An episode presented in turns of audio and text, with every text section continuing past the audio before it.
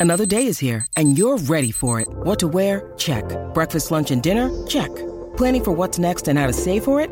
That's where Bank of America can help. For your financial to-dos, Bank of America has experts ready to help get you closer to your goals.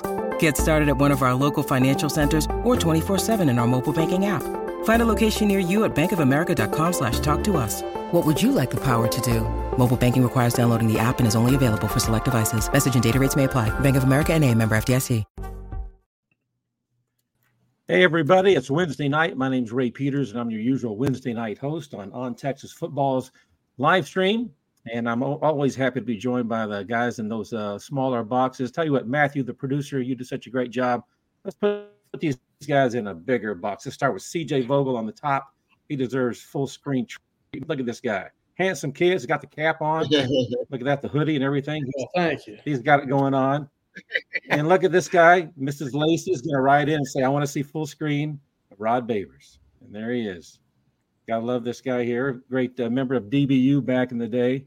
And uh, we'll talk to a former uh, assistant coach who you used to work with. We'll get to him in a few minutes because a lot of people want to know what's going on with uh, Coach Akina and his status. And there may, may, be an update from Arizona on that. We're not quite exactly sure. In fact, I don't think the uh, head coach at Arizona is quite 100% certain, but he thinks he may have a Coach Akina lined up uh, coaching his Wildcats again next year. But we'll see. We'll talk about that in just a minute. But first, we got the transfer portal news a very good cornerback from the uh, national runner-up of Washington Huskies, Jabbar Muhammad, is a, a, guy who's now on campus at the University of Texas, checking out the facilities, meeting with the coaches, meeting some of his potential future teammates. Can we get Jabbar Muhammad? Let's go to CJ Vogel right now, and he'll give us the latest on what's going on with that uh, potential portal uh, member of our class. Let's see what happens with that. CJ, what do you got? Yeah, Jabbar Muhammad made it to campus this afternoon around noon, 12:30, right in that range. Uh, he arrived on campus and was instantly greeted by uh, Malik Muhammad, who you know we are all familiar with how the you know their family ties go way back. Um, Steve Sarkisian actually took the reins on this one immediately uh, as, as, he was on campus. Jabbar Muhammad was kind of shown around campus and shown around through the facility with uh, Sarkisian by his side. That was one of the question marks that we had earlier today and uh, on Coffee and Football of where Steve Sarkisian would be during his uh, afternoon this this Wednesday. Well, the answer is right by Jabbar Muhammad uh, and kind of showing him the ranks at the University of Texas. So.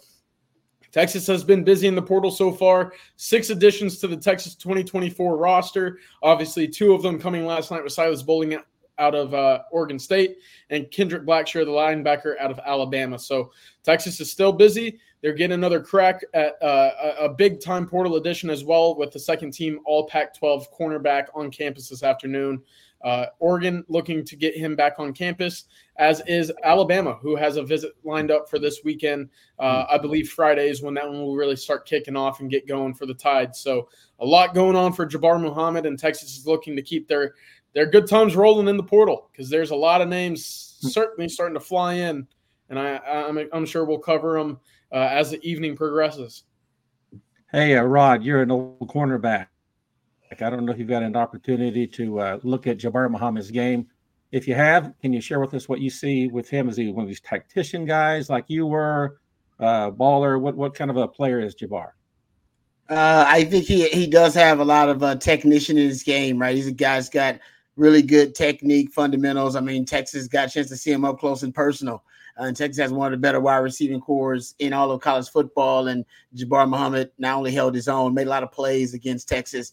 Uh, I think he's a guy that also has a ball hawk in him, makes a lot of plays on the football.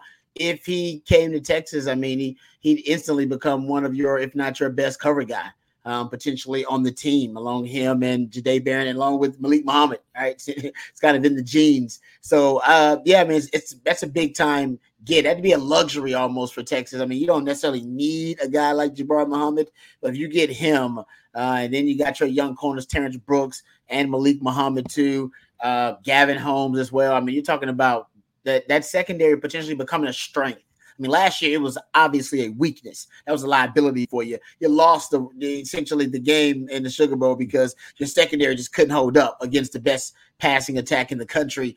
If you know you add Jabbar Muhammad, add Mukuba on top of that, and the infusion of those young DBs, uh, uh, five of them in that recruiting class.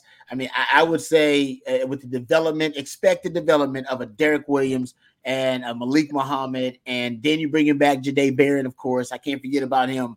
I mean, I would say that that might end up being the strength of the defense. And, and going from the weakness to the strength in one off season, that would be a hell of mm-hmm. an accomplishment uh, for just the talent acquisition and the, the roster construction for Texas. Hey, uh, one of the top defensive backs in America, Caleb Downs from Alabama, has entered the transfer portal or has announced that he's going to. CJ, I know that I heard you talk earlier today about uh, Caleb and where he might end up. Uh, what's uh, the latest that you've heard on Caleb Downs? Yeah, word I got last week after Saban initially retired was Caleb Downs would probably look around in terms of where he would find his next home as a result of Saban obviously no longer being the coach for him at Alabama. I was told around that time there were only two coaches that Caleb Downs truly trusted to develop him and get him in a position to go to the NFL, and that was Nick Saban, who committed to and played for this past season under Alabama, and Kirby Smart down at Georgia. So I expect Georgia to be a big time player in this one. Ohio State is also going to be involved as well. I expect a decision to come down between the two of them. Of course, it would be nice to add a freshman All American at the safety position once again, continue that talent pool later on uh, for future seasons as well. But I don't see Texas getting too heavily involved here. I think there's a, a predetermined destination at hand right now for Caleb Williams or Caleb Downs, excuse me. And I, I do believe he's headed down south to Georgia. Mm, yeah. And his defensive backs coach uh, left for Georgia as well, right? Rob, coach Robinson. So Coach Robinson is down there at Georgia. Yeah, uh, Jeff, a, that was a big get for them. Yeah. And uh, Jeff Carey has a super chat for us here, and uh, obviously, uh, a lot of folks have been wondering about our defensive lineman uh, situation, and he's, he says we need two of them. Thank you for the super chat, Jeff. By the way, uh, CJ, any word on what we can do from a defensive line standpoint? I presume we're probably having to wait on getting a new defensive line coach in place. Yeah, that's certainly going to help. Wherever Sarkisian goes out and adds his uh, defensive line coach from, then it will be a you know uh, full steam ahead on the defensive line recruiting. Right now, I actually kind of see it as a positive that Texas has yet to add somebody in this early window, and that might sound crazy, but hear me out because we've talked about what's left at Texas on the defensive line. Well, we know Alfred Collins is going to be there. We know Vernon Broughton's going to be there.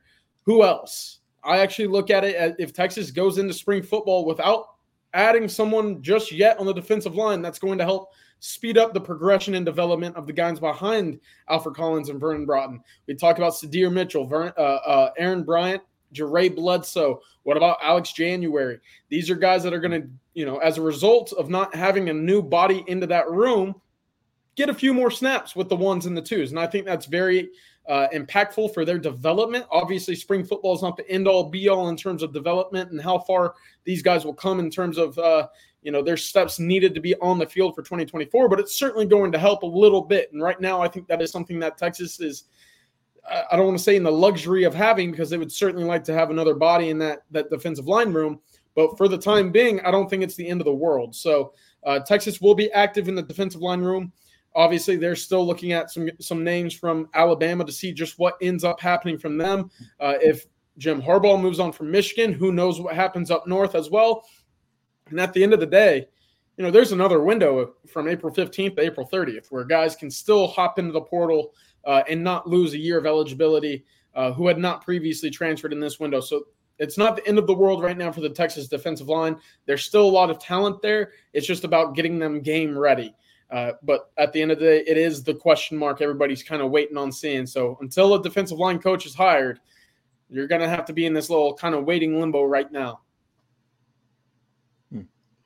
We have a super chat from a, a gentleman who is on these uh, chats frequently, Rob Enfield. And Rob, we're very uh, grateful for your contribution and good luck in uh, Las Vegas this weekend. He says he's going to good Vegas luck, this weekend. Says what's ten bucks?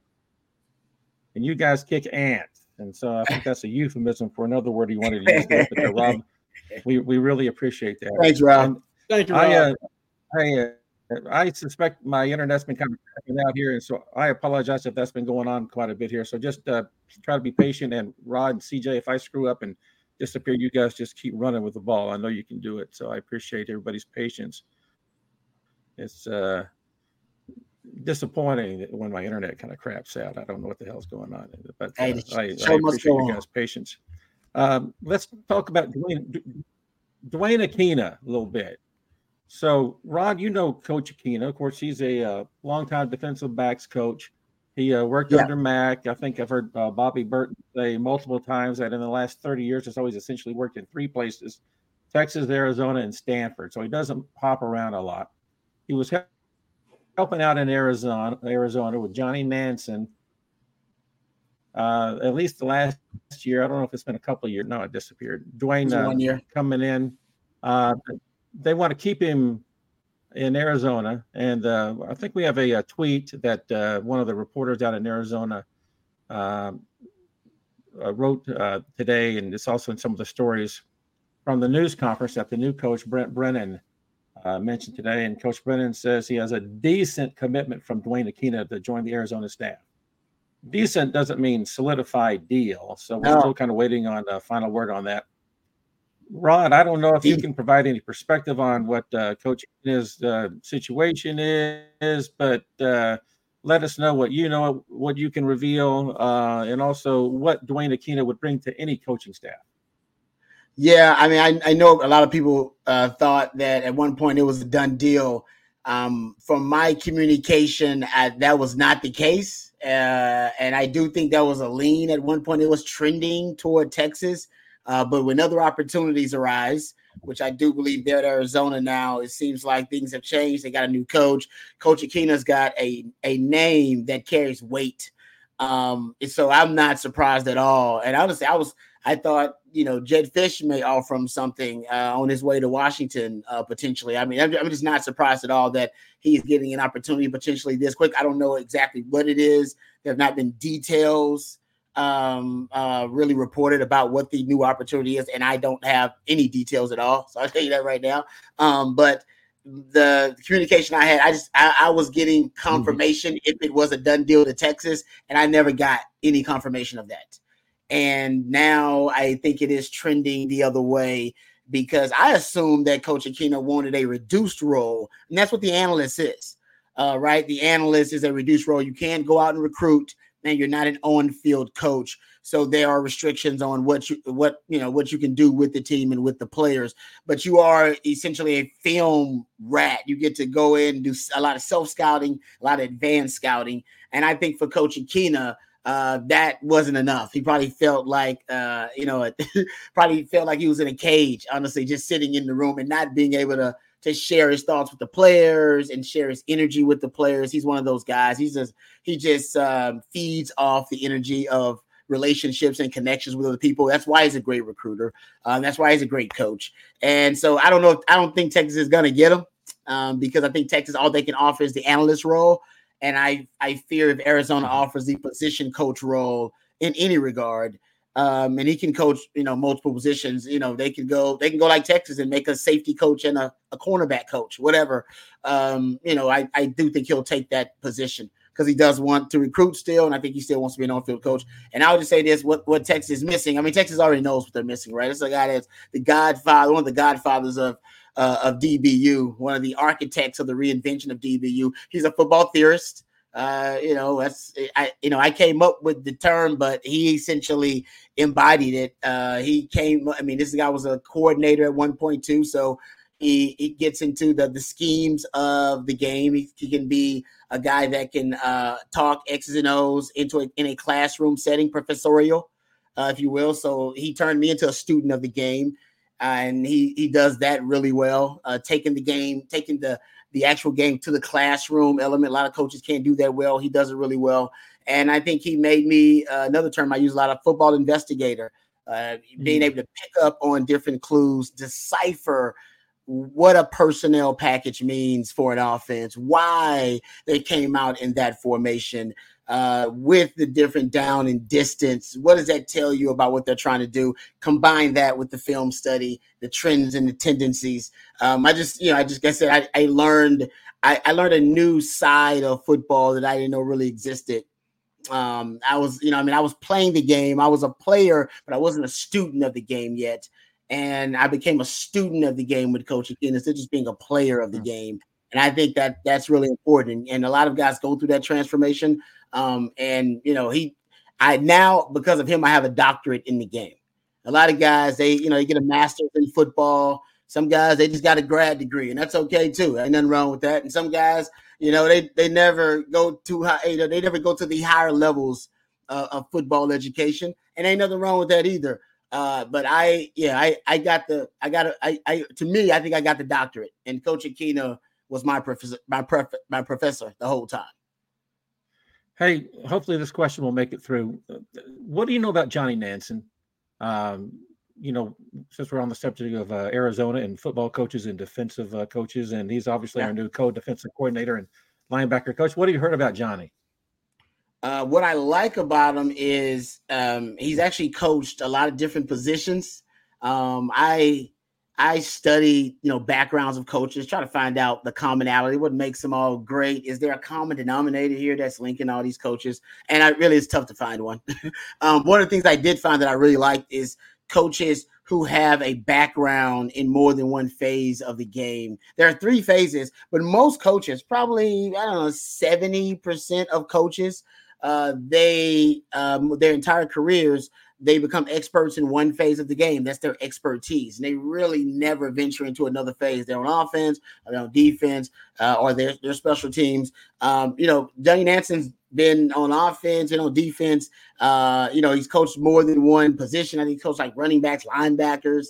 Uh, he's coached, you know, D line. I like that about a background of a coach. I think you have to have expansive knowledge of the game to be able to do that.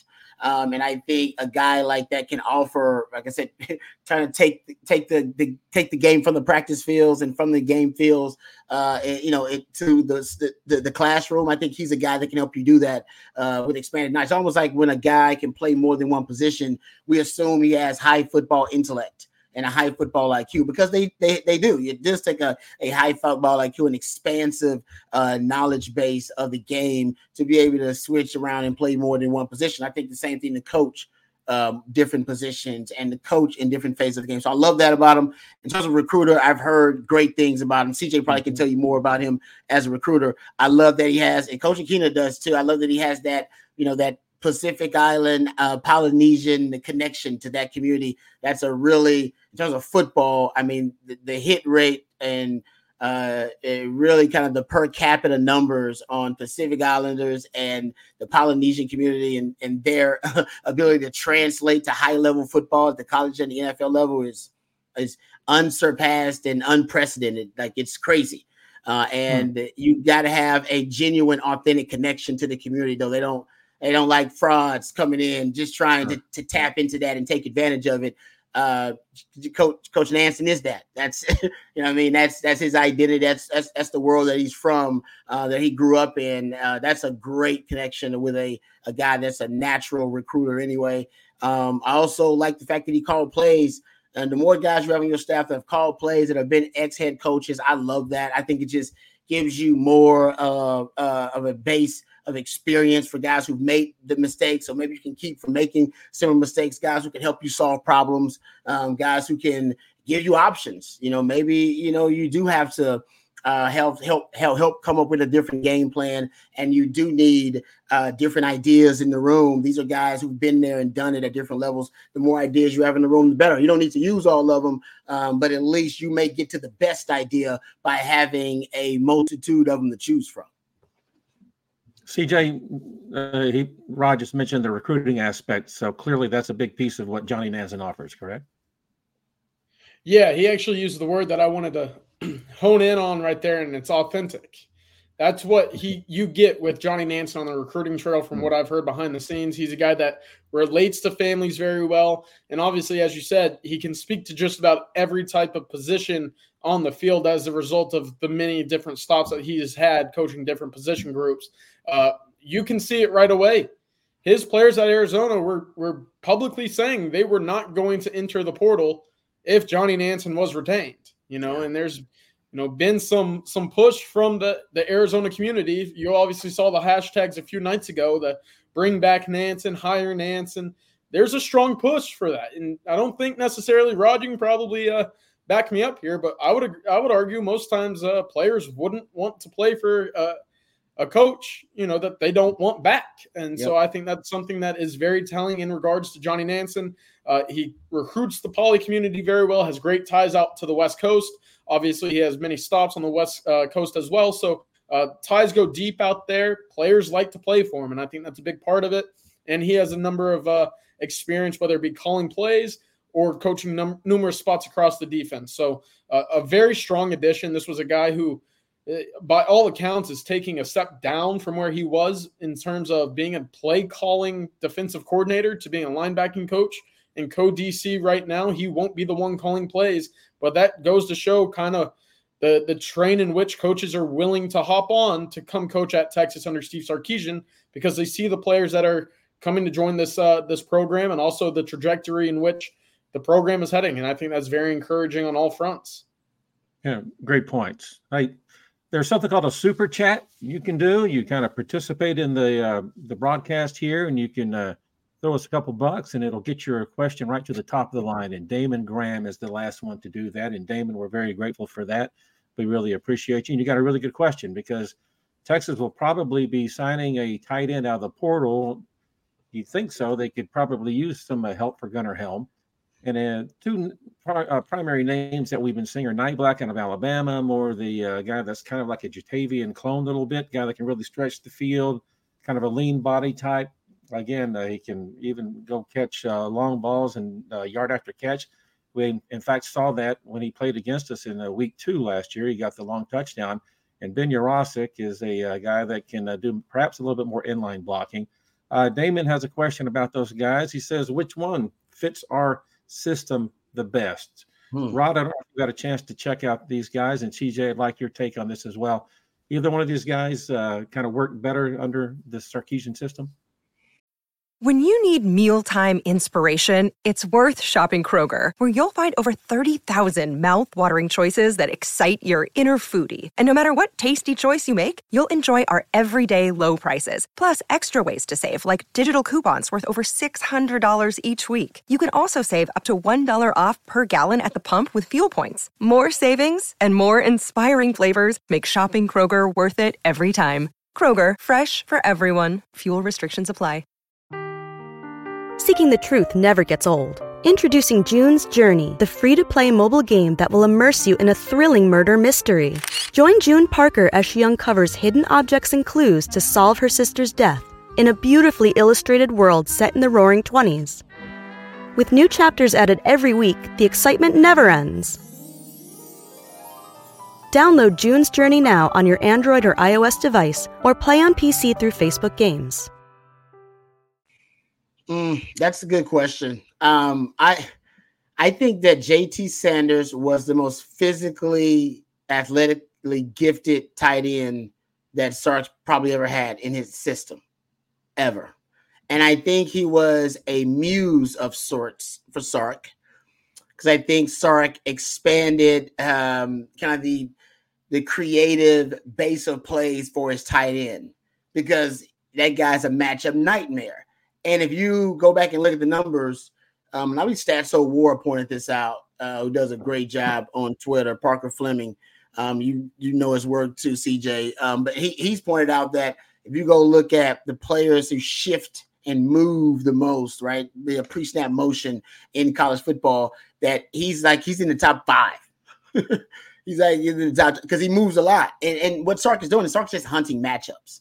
So sorry, just because he'll move him and shift him on a play, but doesn't mean he's gonna hunt that matchup on that play. But on that play, he's looking for what, what responsibility, what defender is gonna take him, and then he'll use that information for down. You know, the next quarter we'll come out same formation. I'll know in that coverage this defender is gonna take JT, and that's when we'll go out there and exploit the matchup advantage. I don't know if you have a tight end now that is that well rounded and that physically gifted um, that'll be that kind of threat. So it'll be a money ball situation with your tight ends. Gunnar Helm can do some things really well. And you know, Juan Davis, whoever you bring in. Now, Sark loves 12 personnel, one back, two tight ends. He loves it. Uh, about 40% of 12 personnel his first year. You're probably at about you know, a little bit below 30%, maybe uh, like 30%, 28%, something like that, his second year. Uh, and that was supplemented by the 6 O line package. And even this year, I think you're at 30%. And then he throws in what they call the Big 12 package with, with that Malik Agbo 6 O line package in there. He says it's the second most important position in his offense behind quarterback. So it's going to be interesting to see what he does now without, you know, JT Sanders being available.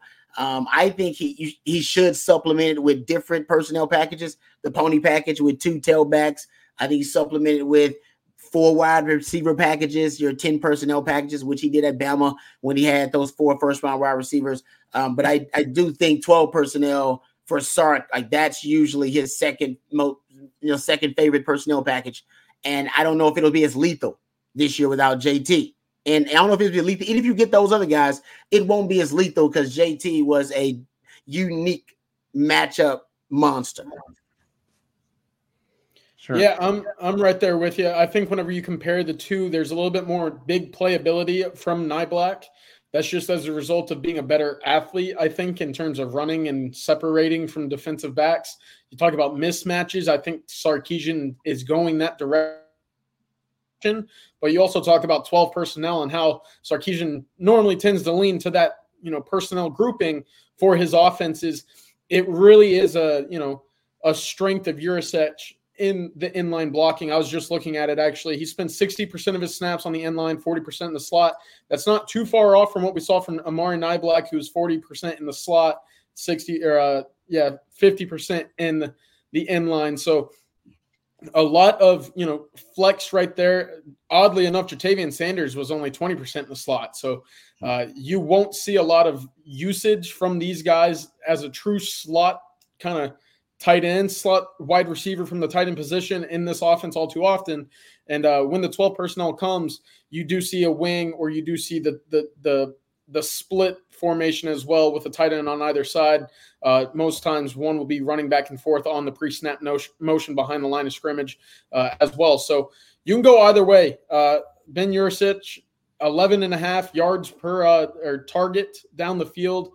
Um, more so uh, uh, not necessarily the biggest threat vertically down the field. Um, the average distance of target for Amari Niblack was around 16 and a half. So it kind of goes to show how Alabama used him in their offense uh, in more of a vertical stretching the field capacity than what you see from Yurosek at Stanford. I think that's just the you know style of offenses more than anything. Uh, but for Ja'Tavion Sanders, he was more in that 11 to 12 range. He had big plays, obviously, whenever Texas would run the deep crossing and the boomerang routes. Uh, but you know, for for this offense, I think you can go with either and not necessarily uh, see too tremendously of a drop off. Mm-hmm. Hey, Kevin Jones has a super chat as well, and it's along this thread of thought, uh, Coach Sarkisian's offensive game plan. As you may have covered this already. We haven't yet, Kevin, so you're in luck. Seems to me mm-hmm. Sarkisian mm-hmm. wants to go air raid and deep ball with the speed of the wide receivers, running backs, hopefully tight ends it will confuse the defenses on how to defend against question marks. So Kevin just wants to know, do you see us with these speedy guys we've added, the Bolden, the Golden, Bond, and the like, along with uh, Johntay, uh, Wingo coming in, and the other kids that will get a chance to nibble it, uh, DeAndre Moore. Um, what's it going to look like moving forward? Well, I think the speed ball is one thing that you can point to, or the deep ball, and basically just say, you know, that's that's going to improve. You have more options on the field, and I say yes, of course it should. But I'm also looking at the intermediate routes in which Texas, you know, had a lot of success with. We talked about Quinn Ewers throwing the ball from, you know, anywhere from the five to 20 yard range, being one of the best quarterbacks in the country in that that vicinity. You know, that's what he does well. That is the range that he feels the most comfortable about uh, throwing the ball in that intermediate phase. I actually, you know, and, and we've talked about the Miami Dolphins and their approach to the speed kind of vertical threat, breaking off in, in breaking routes. Uh, the boomerang routes, the little comebacks, or or uh, Washington routes on the outside as well. That's all good and fine, but it's all about your your wide receivers creating separation as a result of being simply just the fastest players on the field. I think that's what Sarkisian is trying to get at. And I think that's what you'll see. So, yes, the idea of taking the top off of defense is going to be there for defenses every week. That's something that they're going to have to game plan against. But as a, as a result, we've seen what?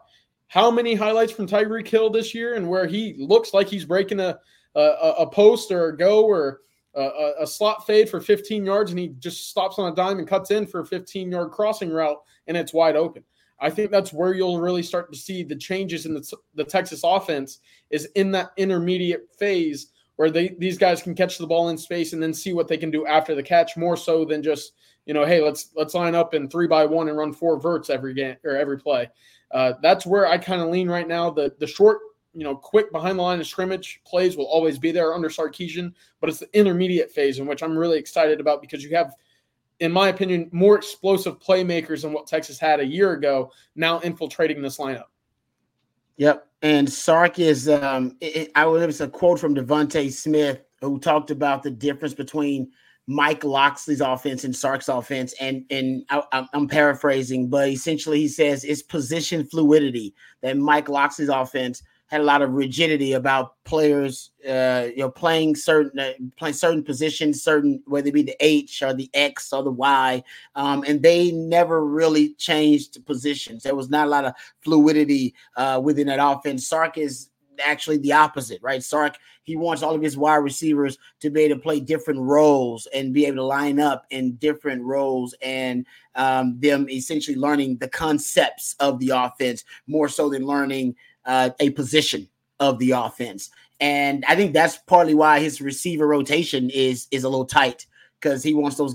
He's putting a lot on those guys' plate in terms of what he wants them to learn. He wants them to be intimately knowledgeable about all of the route concepts within the offense, not just the role of the X and the role of the Z. But I and I so I do think that's why, and we talked about this, CJ. All these wide receivers, man, you don't have the what almost seemed the like specificity of the roles that you had last season, right? X Man was your speed guy, AD Mitchell your possession guy, Jay Witz your you know hybrid that runs a lot of your screens and your underneath stuff. You know he's the the tag uh, on the RPO. He's that guy. Everybody seemed to be typecast in a sense last season into their roles and I don't think I don't think Sark is going to have that this season. I think you're going to see a lot of these guys that are going to be interchangeable almost. And so look at their bills, right? And Sark has a type. He has a type at wide receiver. We know this. And I'm just saying he doesn't recruit outside his type. I mean, you go look at all of my exes, you're gonna see there's probably a type there, but hey, there's some blondes and some brunettes, and you know, they all mixed in there, Latino, black, white, it's all in there. But you go, you'll probably find a trend. You'll go, hey, Rod B, I, I know what you like. Yeah. Sark, you know, there's lots of wide receivers in that room, but he's got a type, and his type are small is slight speed demons. All right, he wants them fast. And CJ has noted this probably uh, better than anybody. And I saw that tweet. It's a great tweet that we should uh, reference. But these guys all have either top end track speed or explosive twitchiness on the field where they're as quick as they are fast. That's your you know, Silas Bolden, your Matthew Golden, even Johntay Cook's kind of there because Johntay Cook's not a top end speed guy. But then they got their Isaiah Bond and your hell, your Ryan Wingo and hell, even Niblett. They're top end speed guys. I think Sark right now he wants to blitz opposing teams with speed. And yes, Jaydon Blue. This is a weird thing. Mm-hmm. Xavier Worthy was clocked by Reel Analytics as the fastest ball carrier in college football last season. And so he, he may be the fastest player in college football. He's definitely the fastest player on this team. And he's gone. And Keilan Robinson is also in that conversation as one of the fastest players in college football. He's gone. But based on the way they're stacking the roster with the elite traits that they're targeting, speed being one of them, it is ve- there's a very good chance that this, the team is faster than it was last season overall coming back, especially when you consider Jaydon Blue. Don't forget about Jaydon Blue. He's he's considered to be one of, if not the fastest running back in the country. He was clocked mm. as real analytics as the fastest running back in the country. You you think about that red package I talked about with four wide receivers on the field, right? A 10 personnel package, which they did run at Alabama at times because Sark understands when I got four first round wide receivers, hell, that's nightmare fuel for any defensive coordinator. I'm gonna put those guys out there you do that with this group, right? Bring that 10 personnel out there and then put Jaydon Blue in the backfield with that kind of speed. And then, I mean, I think your defense court, most of them will call timeout because they don't have the speed to match up and they'll probably freak out about whoever is at a matchup disadvantage in that situation. So I think Sark's got something up his sleeve. It, this isn't deliberate. Something's going on here. Um, and I think, you know, CJ's kind of knows the trend. I've seen the trend. Um, I think you're going to get a different um, offensive vibe. I don't know if it'll be a different offensive mm-hmm. identity. It's still Sark's offense, but I think the vibe of the passing game is going to be a lot different than it has been. Yeah, I'm right there with you. And there's one more quick thing I wanted to point out, Matt. I sent you that tweet. Hopefully, we can get it up here uh, in a second. Um, but there's there's the positionless approach that we keep talking about. And there's one play specifically from Alabama that you know the the cameras caught. They they talked about it. Uh, there's you know hopefully we can get it up here, but it, it's something that you don't know who's going to be the guy to attack you on a specific play. Whereas mm-hmm. that wasn't necessarily always the case for Texas as a result of only having, you know, an Xavier Worthy who can beat you with his speed and AD Mitchell on the field who can beat you with his big body and and possession. That that was kind of what you knew was the threat for Texas at a given time. When you talk about those, you know, big time Alabama wide receivers that went first time uh, first round, there was so much interchangeable ability between them. You had no mm-hmm. idea where they were going to attack you from, out of what formation, out of what tendency on the down and distance, who was going to be the guy. But this is what I wanted to bring up. This is Jerry Jeudy and DeVonta Smith playing uh, rock paper scissors with one another as the team is walking out on the on the field to see who's going to run the the the money route is what they call it. who's going to run the money route on a play they they knew and schemed for to be open. Wow. Obviously, you see who wins, you see who lines up they talked about it in the post game, and it's I, I believe it was uh, DeVonta Smith in the post game just basically came out and was like, "Yeah, we we we know this this route concept. We know yeah. the entire playbook. We know that we can play whatever. We see this defense lined up. You know that the the, the coaching staff called the play that we wanted to play. Sarkisian sees what he wants. He wants the the home run play right now, and it's up to us to figure out who's going to go catch it. So I think that's wow. awesome. That's and if great. Texas can get to that point where you know, guys are on the field literally saying, you know, I'm going to fight you for this this touchdown route because I know what's coming and I know it's going to be open. I think Texas is going to be in a tremendous spot, but that's certainly where I see Sarkisian and his mind really start, you know, kind of turning right now in terms of what he wants to eventually acquire and and deploy at Texas. Good stuff. Yeah. I'm right there with you. In fact, I was about to ask uh, Matthew to put up uh, Damon Graham's comment at 7:35. I don't know if uh, Matthew can go all the way back there, but it was just one word he typed in, and you addressed it. It's, he he typed in the word Damon Graham back at 7:30, positionless. So mm-hmm. that's mm-hmm. there it is. Yep. So that's you know what we've been talking about, and that that goes for defense too, right, Rod? I mean, you, you just yeah. don't want to have guys, you know, locked into a old standard, old school position, you know, which you basically in the old days were essentially telling the other team what you were going to do. It was almost like a gentleman's agreement in football. And then people like Hal Mumme and you know Mike Leach put everything on their head and said, "Well, we're going to do this, spread you wide, and you won't know what the hell we're going to do. Deal with that." And people couldn't, and they started winning games. So, uh, yeah, I, I love yeah. position with in basketball too. Yeah, it is. So you know, do what you can. Hey, Thunder Pup has a uh, super chat, and Thunder Pup, we appreciate you uh, participating in the show. Uh, Coach Sarkisian, we're, we're kind of going on a theme here, but everybody's excited about our uh, offense, and they should be. Getting wide receivers to be successful with Quinn Ewers. I mean, you got a kid here who's, you know, odds on favorite to essentially yeah. even be a Heisman favorite, right? Plans to set him up for uh, the Heisman and another playoff berth in 24. He put question marks there, but it's kind of a statement from Thunder Pup, and I think all three of us probably agree with you. Uh, what about that receiver room? Can we keep everybody happy?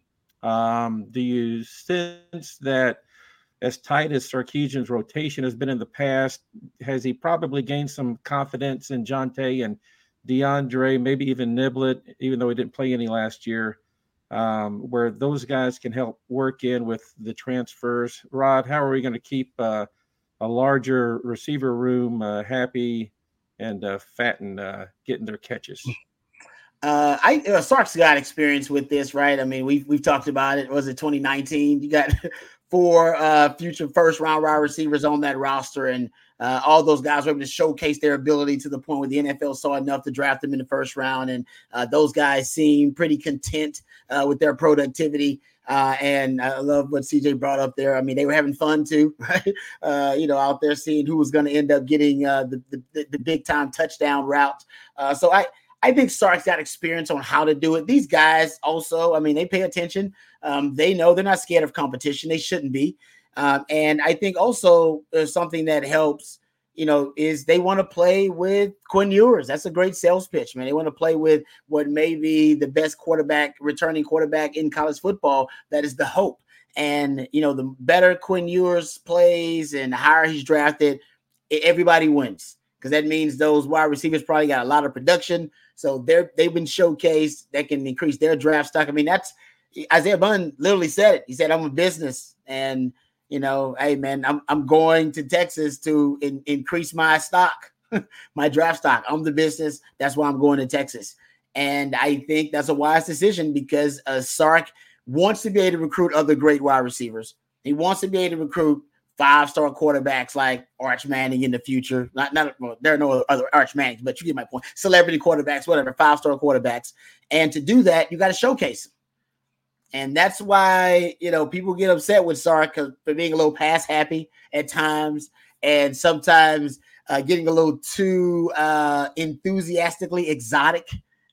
or some people say unnecessarily exotic in some of his plays and looks. But guys, those aesthetically pleasing plays, they're not always just, you know, sometimes they're a message to uh, young recruits, young quarterbacks, mm. young receivers that that's an offense I want to play in. That, that offense looks fun. That offense is not just effective. Man, it looks fun to play. Doesn't our Sark's offense look fun to play in? That's an easy sales pitch, easy, easy recruiting pitch. And part of that is everybody eats. Now, outside of the top four wide receivers, I don't think we're going to be seeing a lot of rotation. You ain't going to get, you know, seven, eight guys like Tom Herman's mm-hmm. offense that, you know, have at least 20 receptions. That ain't happening. That ain't the way Sark does business. But I do think he'll expand the the circle of trust a little bit this year. I think you'll get four guys in it, and I, I, you know, I don't know what four guys, but I think you'll get four guys in that circle of trust of those wide receivers this season. Yeah, CJ, um, what's your take on that? I'm I'm a, I'm of the similar similar belief, you know, and it's one of those things where Texas coming into this season, had they not gone to the portal, there would have only been eight returning receptions for seven guys. Wow. And so all of those guys or all of those receptions were coming from Johntay Cook, who we still expect to be, you know, a pretty big part of this offense for 2024. Texas went out and added three guys combined for 221 new receptions coming in. So it's not necessarily that Sarkisian doesn't have the faith in the guys that they've recruited and they ha- are, are looking to develop. It's just, you know, they're just not there yet. You've got to go out and you've got to have uh, you know what we talked about, and that's experience and production at every position in the field. And in the age of the portal, there's no excuse not to have that. So I think it's the approach this season, this off season, and with with the portal and the wide receiving room is go get the guys that will help us bridge to this youth this mm-hmm. youth movement that we have at the wide receiver spot. This might not have been a, a conversation if Isaiah Neyor came back 100% healthy and was able to stick around for a year or two at, at, at, Texas. It's probably not that big of a conversation or a topic if he is here fully healthy and able to be contributing on the field. But there's one other thing I wanted to point out, and that's Sarkisian keeping this wide receiving room happy because that's what, you know, Rod, you as a DB, you go against wide receivers all the time, and we talk about wide receiving wide receivers being divas, and you know, throw me the ball, get me the rock, whatever it is. To you know, Chad Ochocinco, two guys that I grew up watching, really p- painting that wide receiving position in that kind of diva light. You know, Terrell Owens, another guy in that mix as well. Um, but in that sense, you know, I, I look back to that 2019 Alabama roster that we keep referencing DeVonta Smith, Jaylen Waddle, Henry Ruggs. Uh, there's a fourth one in there I'm missing as well. Jeudy. uh, Jeudy. Jerry Jeudy. Was Metchie in that too?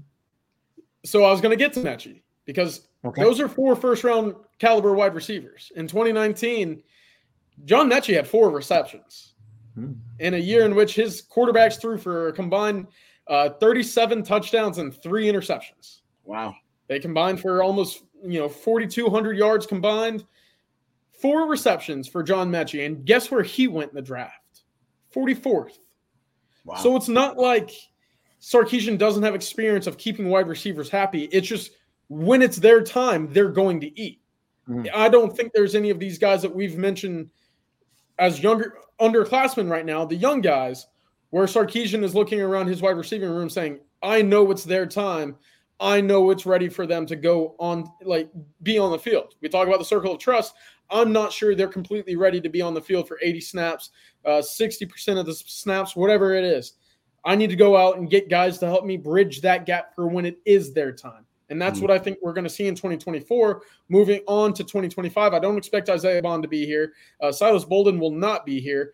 We'll start seeing the Johntay Cooks, the DeAndre Moores, the Ryan Nibletts, and obviously Parker Livingstone. I do think Ryan Wingo will scratch the surface uh, this season as a true freshman simply because 6'2 and a 10'6, that's not something that you see very often. So the, t- uh, the five star, you know, kind of reputation will precede itself with Ryan Wingo. I think he'll scratch the surface a little bit this fall, but it is again a waiting game for Sarkisian in this wide receiving room to get up to speed and get acclimated to being no longer the the fresh meat on the bone for this Texas roster. They got to be able to you know walk in with some skin on their on their wall and, and basically be you know I, am not the guy to be picked on in this offense. Mm-hmm. Great, great takes. And uh, speaking of receivers, Rod, I don't know if you were on this uh, episode, but that the podcast you sometimes participate on, the Third and Longhorn, that's tremendous. Congratulations oh, for your involvement on that. I really enjoy those. DeAndre Moore is on one of the episodes. I don't know if you were there for that one. I must have missed that one. That's good stuff. I yeah, missed that one. But he talks about he understands he's waiting his turn, and so uh, go check that thing out because he's a great kid. You're going to really be proud he's a Longhorn when you watch him and see what he does with his family food truck and the lights. So we got a good one when we signed DeAndre Moore. So we're we're lucky to have a guy like that represent the university. Um, I have a Derek from 743 asked, uh, Rod, you don't need to answer the question specifically, but let's kind of go down the Rod Wright pathway here a little bit. Of course, Roderick Wright, the great defensive tackle for the Longhorns back in the championship year of 05. And uh, he's since had a, a, good career as a, a, defensive line coach. There's some talk that uh, he might be in the conversation for defensive tackles coach. He's now with the Houston Texans. And so uh, Derek asks uh, Rod, have you talked to Rod Wright this week by any chance? So I don't know if you have, or has anybody heard anything about uh, Roderick Wright? And I know that uh, CJ, you've talked uh, about that with Bobby Burton as well. So I don't know if we've got any scoop or any kind of inclination on where the defensive line coach opening is leaning. I've not talked to Rod Wright. Um, I had, you know, I've uh, obviously been, um, obviously met Rod Wright several times, and I've been in contact with him before, but I've not about this particular subject. So I'll admit that okay. I haven't. Not, yeah, so I know nothing about how he feels about it. He's the assistant D line coach of the Texans. He's doing really well. First year in the NFL, ties back to UTSA. That's when I had some contact with Rod Wright. Was when he was at mm-hmm. UTSA. Um, I have not talked to him uh, other than a congratulatory, uh, you know, message since he's been with the Texans, but that's that's about it. So I don't know anything. Um, CJ might know more than me. CJ's in the know. I, I, I do think that the uh, the Texas defensive line position uh, job will be going to someone the, in the NFL. Rod Wright's name certainly makes sense. Uh, mm-hmm. We talked about the the former Falcons uh, defensive coordinator Ryan Nielsen as well. He is now in consideration for another NFL job. He's uh, I believe it was reported today that he's taking uh, interviews with the Jaguars, I want to say, is, is is where things are headed there. So unlikely that he will be a name that Texas pursues as a result of just having NFL coordinating positions available to him at the moment. Just reading the tea leaves. Uh, but Rod Wright, you know, should he be the guy? The defensive t- or the, the the Houston Texans were second in the NFL this year in rush yards uh, per attempt this year. I know that's not always your defensive line making the plays, but your defensive line is the first line of defense in running in the running game. If you're taking the guy that helped build that unit uh, in Houston to being the number two overall rushing defense this year, it's pretty good. I mean, we talked about Chris Jackson and what that uh, Jacksonville Jaguars wide receiving unit looked like last year with no Calvin Ridley. I had add I'd argue it had a better year last year than it did this year. I was watching Twitter mm-hmm. yesterday and I saw about a six minute uh, uh, video of Trevor Lawrence's, you know, close misses in which eh, wide receivers weren't getting two feet down. They didn't know where they were. They couldn't, you know, haul in passes by the the uh, what's it called by the, the out of bounds, the sidelines. They, they just yeah. couldn't do it. It looked to me like bad coaching. I didn't see that when Trevor Lawrence was leading his team back from a 20 points uh, 20 point deficit in the playoffs. And while the Texans are still, you know, making headways right now, it makes sense that a a, a, a, decision for the D line spot hasn't necessarily been made. If Rod Wright is that guy, that's development. That's what, for me personally, that's what I want to see. The Texans aren't a, a, team littered with veterans. They have a lot of young guys. You talk about CJ Stroud in the offense. Well, that defense doesn't have a lot of age either. Will Anderson's really, you know, that that one guy on the line that you can point to and say, yeah, I know him. Yeah, of course. He was picked number three overall. Aside from that, it's a lot of learning, it's a lot of developing, and that's what that Texans D line has done this year. Should again, should it be Rod Wright? It would be a, a fine choice and selection for me because I know mm-hmm. that the Texas defensive line will continue to develop the way that we saw under Bo Davis. And in the SEC, that's really the most important thing that you can ask for. Trenches, developing, talent, production. Sure. Probably learned a thing or two from DeMeco Ryans over the last year as well. So, oh, without a doubt. Yeah. Hey, Lane Seawright has a super chat for us, and Lane, uh, you're always on here, and we're we're very grateful for that. Thank you for uh, coming on and, and providing us this super chat. We're very grateful. Big welcome to you.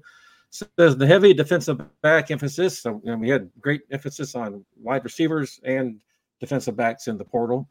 So does this and signing, you know, top uh, players like Phil Simms and Black and the like.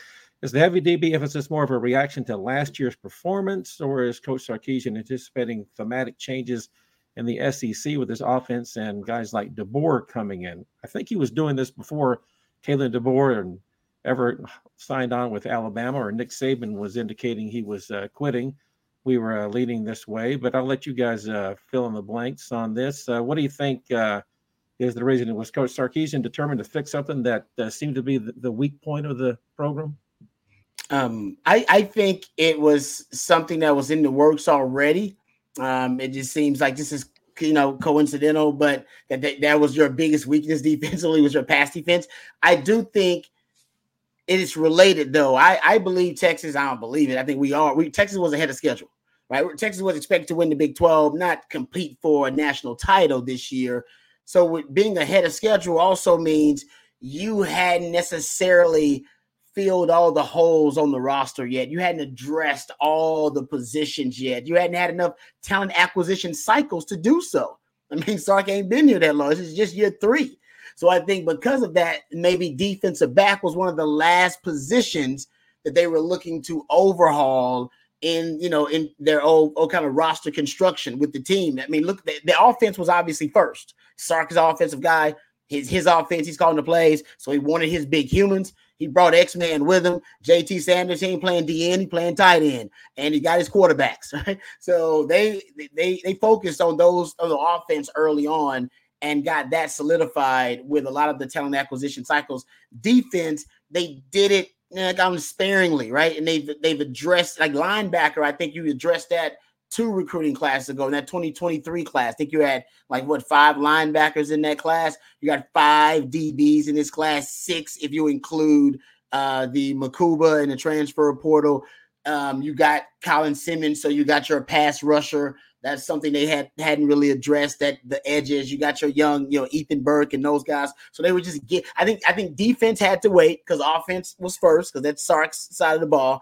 And I think they, and maybe they felt like defensively they had some pieces they could develop. I mean, you look at your Jahdae Barrons, your Jaylan Ford, your, you know, your Kole Burns, your Murphys, your Ojomos, your Sweat. Maybe they felt like, man, we can develop these guys on defense so we can wait a couple of acquisition cycles to address it. And I think ultimately, and you know, you got Anthony Hill, you got your linebacker now. The, the secondary was last on their list.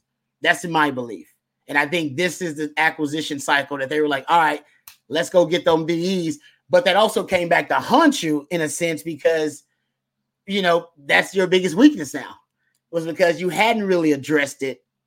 And it's not, I don't think it's Sark's fault. I'm not criticizing them. They hadn't had enough talent acquisition cycles. You only get so many, you know, scholarships and so many uh, open spots where you can bring in guys per cycle. And I just think the DBs had to wait and now they're getting to them DBs and they're getting the kind that they want. Sure. Yeah, I, I certainly agree with that. I actually think Lane, if if you're talking about fitting your defense to fit a certain schematic approach to the SEC, you'd be doing that up front first, and then working backward towards mm. the secondary as a result. You talk about you know the style of offenses that the SEC play. They're starting to become more like the Big 12 they're starting to open it up vertically down the field a lot more. Uh, obviously, Jayden Daniels just won the Heisman for you know statistics that we have rarely seen in the college ranks uh, this year for LSU. Oklahoma's obviously joining with. Uh, aside from that, you're looking at teams like Ole Miss, Tennessee, uh, and Georgia, who are really the ones that stretch the field vertically. Everybody else is still kind of figuring out the new age offenses in college football in the SEC. But I think Sarkisian was, you know, predetermined basically to say we've got to adjust the secondary, we've got to get more athleticism and speed out there uh, before we get to the SEC because you're going to see a different caliber of wide receiver out there than what I think you will or have been seeing in the Big 12. Despite big numbers being thrown up, I think those big numbers would have just magnified and multiplied a little bit more uh, in the SEC. So uh, I'm I'm all for it. I think Sarkisian and, and that secondary staff did a tremendous job this year of getting great athletes into the fold, and I'm eager to see mm. what they bring to the spring football uh, hmm. practice schedule because that's again a, it's a lot of great competition. You know the saying, right? Iron and iron, they just sharpen each other. Yeah, and one of the things that's interesting to, to add to CJ's point, you know, Texas has been one of the leaders in pressures the last two years like in the Power Five. They've been top 10 in pressures in the last two years. And that hasn't necessarily translated into sacks for them or it mm-hmm. hasn't translated into splash plays. Usually, pressure it, it turns it, it translates into turnovers, translates into sacks, translates into splash plays. And Texas has had some of those, but they haven't had as many if you look at you know the amount of pressure that they're creating especially on that on that front with those, you know, that deep D tackle room. So I think maybe now, in terms from a football theory perspective, maybe they are like CJ saying, saying, you know what, let's build it from the outside. There are two main uh, kind of schools of thought about this. Is if you're a defensive coordinator, are you gonna because there's not enough resources in the NFL. In college, you can build it differently because you got NIL. But in the NFL, where you only got uh, the salary cap to work with, so you don't have unlimited resources. When you're building a defense, are you gonna are you gonna decide to build it emphasizing pressure in the front, or are you gonna build it emphasizing coverage in the back end? Because you don't have enough money for both. You got to pick one. And it, it, it, and I think in college there's a similar approach happening too. Now your NIL, I guess, could be your salary cap, but it, it just because of recruiting and acquisition cycles, it's hard. It takes you time to build both, to be Michigan, to be mm-hmm. what Georgia's got. You know what I mean? To be what, you know, maybe Ohio State at one point, Alabama. It takes time to build that. Other than that, you're going to end up having holes in your roster and holes at different positions. So it takes, it took Georgia six, it took, hell, Michigan, what, eight, nine years to get there. And I think for Texas, if you're looking at, well, how you want to build it until we become Georgia, and what they are until we become Michigan and what they are. And we don't want to take us long to do that. We're ahead of schedule. How do we build this defense to be to, to help this to help us win games in a complementary fashion to what CJ's talking about? And maybe the way to build it is the outside in. Because you kind of you have been a great front seven squad and you stopped the run and created a lot of pressure, but the pressure didn't translate to a lot of stacks and splash plays. So I wonder now if the coverage will be emphasized since that may be the strength, especially if you get a guy like Jabbar Muhammad in there. That may end up being the strength for you. And then that coverage will lead to more sacks and more splash plays up front. Mm-hmm. It's just, uh, like I said, it, it, it's plenty of ways to skin a cat. But for Texas, I do wonder now if it'll be a different identity of the defense. I think the strength might be the back seven instead of the front seven. Mm, good point. Hey, we have about five ten minutes on this uh, Wednesday night uh, on Texas football live stream. We're so glad you're with us. My name is Ray Peters alongside Rod Babers and CJ Vogel. Still some time to get in a super chat if you'd like to. But CJ, this is uh, one of the biggest weekends for Texas football recruiting, and we haven't addressed it yet. So let's talk about Junior Day. What can we expect uh, this weekend? Give us some highlights. Uh, what are some uh, of the players you look forward to visiting the campus this weekend?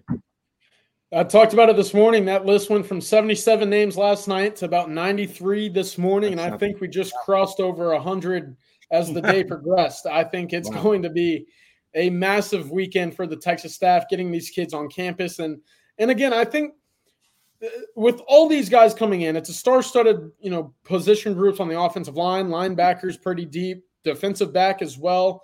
Uh, there's a, a lot of wide receiver talent coming in. It's important to realize what this day's for. And I think it's the, the staff to be able to get measurements on a lot of kids, be able to sit down and talk to them, get an idea of who they are as people, get an idea of what their parents are like.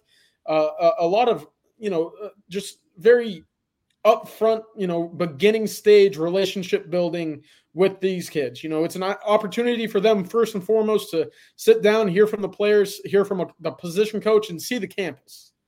I don't necessarily think you'll be seeing a lot of commitments out of this day.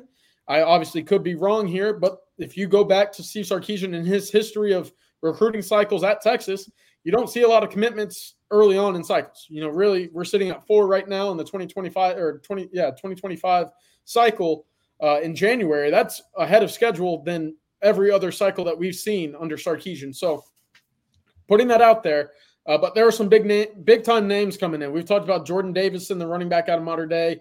Uh, you know, obviously, uh, Kelshawn Johnson, Ja'Cory Watson, Byron Washington, uh, John Mills out, out, of San Francisco. Uh, it, it's a loaded group. It's a really exciting group coming in. I'm really eager to see just how the Texas staff approaches this afternoon, and you know, I'm excited to get some updates out here. You know, following the day on the 40 acres. Yeah, looking forward to that. Rod, uh, did we have Junior Day uh, back when you were getting recruited by Mac? I know that Mac always loved the Junior Day and kind of wrapping things up if he could. He liked to kind of get think, the. I'm not sure, man. Honestly, I'm so old now. That's a good. I know Mac. Yeah, Mac was Mac like having the hay in the barn, right? And Mac yep, loved yep. early commitments, uh, and I was not. I wasn't good enough to, to even know it. I mean, I didn't get my first scholarship offer I don't believe I got my first one until my senior year, actually. Mm. And so, yeah, man, no junior day for me. I, I wasn't good enough as a junior. I got recruited because my best friend, Jerome Sapp, who played for the Indianapolis Colts, uh, went to Notre Dame. Everybody was there to watch him because he was an All American. He was an All American as a as a junior. He was an awesome player. I mean, he was unbelievable, and everybody was there to watch him. And I had a I had a breakout performance one game where everybody came to watch me. I had like three touchdowns, at a pick six. Oh man, I just mm. balled out of control. I had one of those Parker Livingstone games, man. Just went off. And then uh and Tim Brewster was there. And Tim Brewster was like, oh. oh. man, I was here to recruit Sapp, but I got to have you, dog. I got to have you. Uh, so uh. that was pretty much it. And that was like I think that was my first game of my senior year, if I'm not mistaken. So yeah, man, no junior day for me, but I get it. I would have loved to have showcased my skill at a junior day or just been able to, you know, get in front of the coaches. Do they even work out? Or is it just like hanging out? What do they do? CJ? Sometimes they'll throw on the field. Uh, I know okay. there's a, a, clip of Arch Manning throwing deep to Johntay Cook from a few summers ago that went big. I don't think they'll be on the field this weekend. Obviously, it, you know, it's, it's a winter advisory warning throughout yeah. this entire week. So hopefully, it's warm enough for us just to stand outside and – get some picks and updates afterwards. But uh, it's a it's a big opportunity for these kids to go uh, go get suited up, you know, get the gear on, take some pictures. They'll be able to walk around, talk to the coaches, you know, shake hands, meet mom, uh, meet Sarkisian, and hear from the players as well. in like what they call a little player panel. I know back in the day, uh, having Bijan Robinson out there was a big attraction for everybody. That'll be something I'm kind of curious to see who's Texas and Sarkisian trots out there because this past year, obviously, you could go talk to hmm. uh, Jonathan Brooks, Jaylan Ford, T'Vondre Sweat. There were a lot of guys that you knew mm. were the faces of the Texas football program and guys that you knew were going to be making big time plays on Saturday to represent the university. Right now, there wow. I don't know. I don't know who yeah. Texas will trot out there. I'm hopeful Kelvin Quinn's got his uh, game face on and, is and pretty personable on Saturday because he's really that biggest name, you know, left for Texas. Kelvin Banks has got to be one with Quinn, right? Got to be Kelvin Banks out there. He's a baller. Yeah. Got to throw him out there. Jahdae's got to be out there. Absolutely.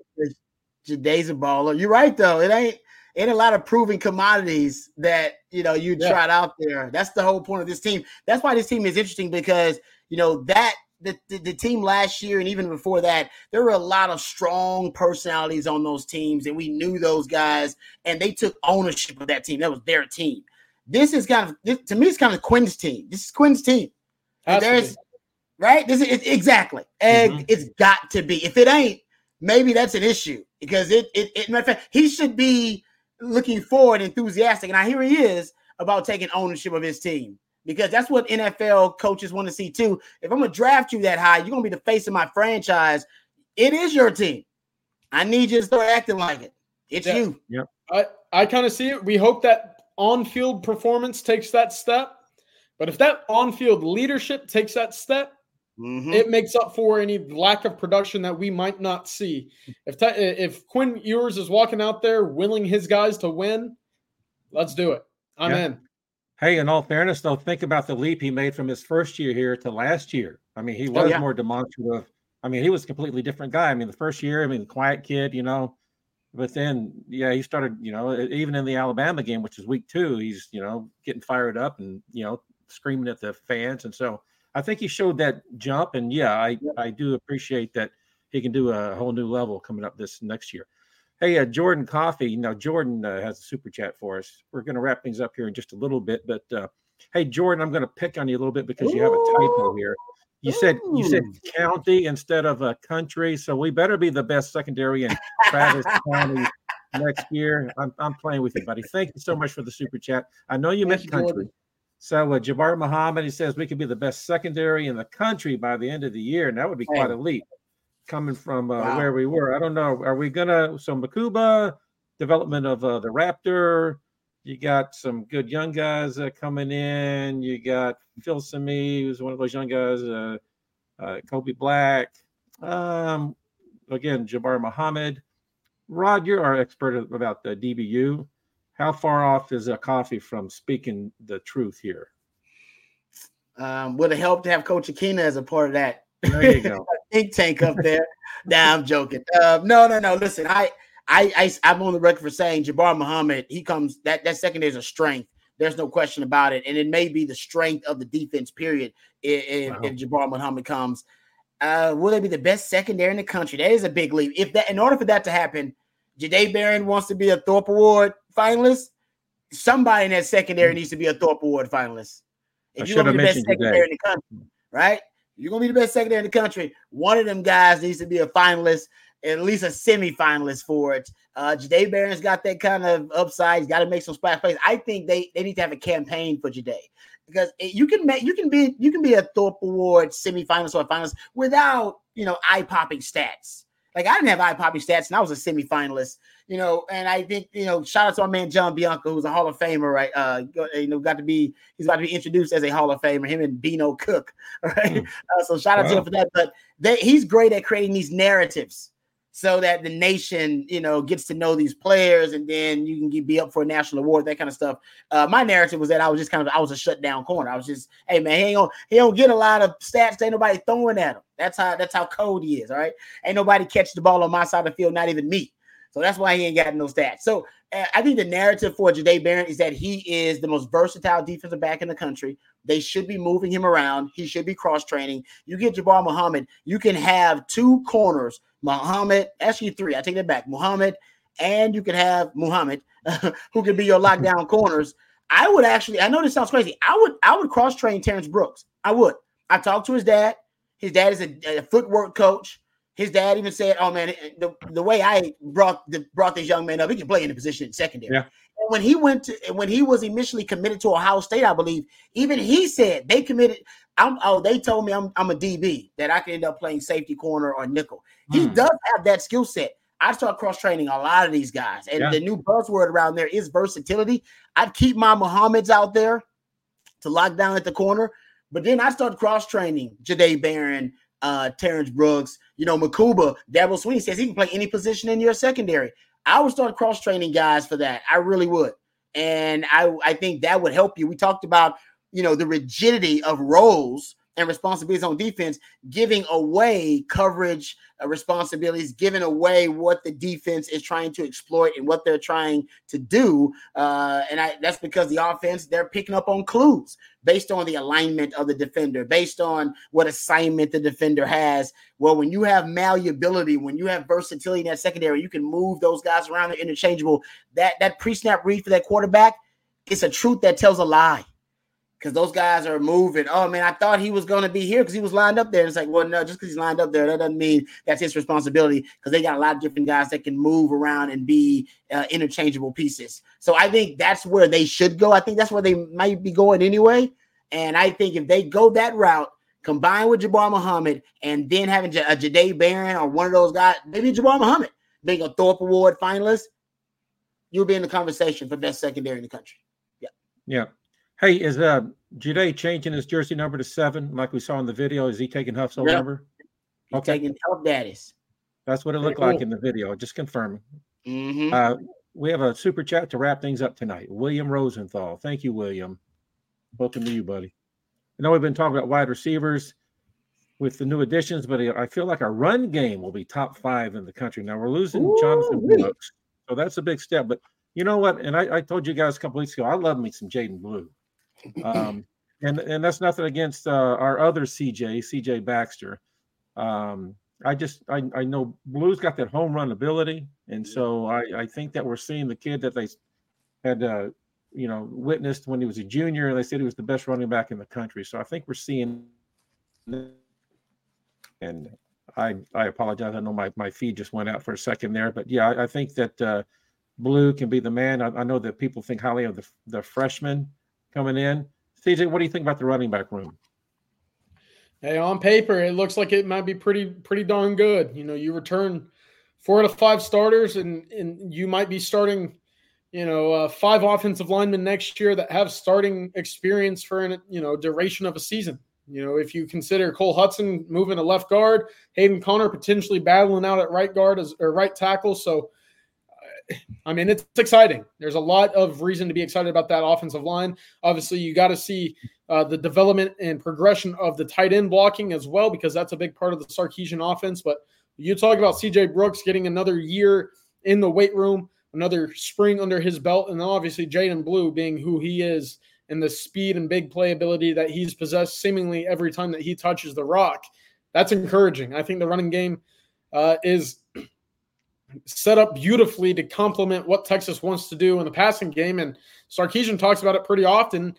You know, we throw the football to run the football, or and vice versa. You know, it's not one or the other. We don't want to be too heavily uh, sided on either side here, but you know, running the football is always going to be a big part of this offense, and there's a reason why there's been a thousand yard rusher every single year that Sarkisian has been a play caller. I'm eager to see who takes the reins there. Is it going to be the elder statesman and Jaydon Blue?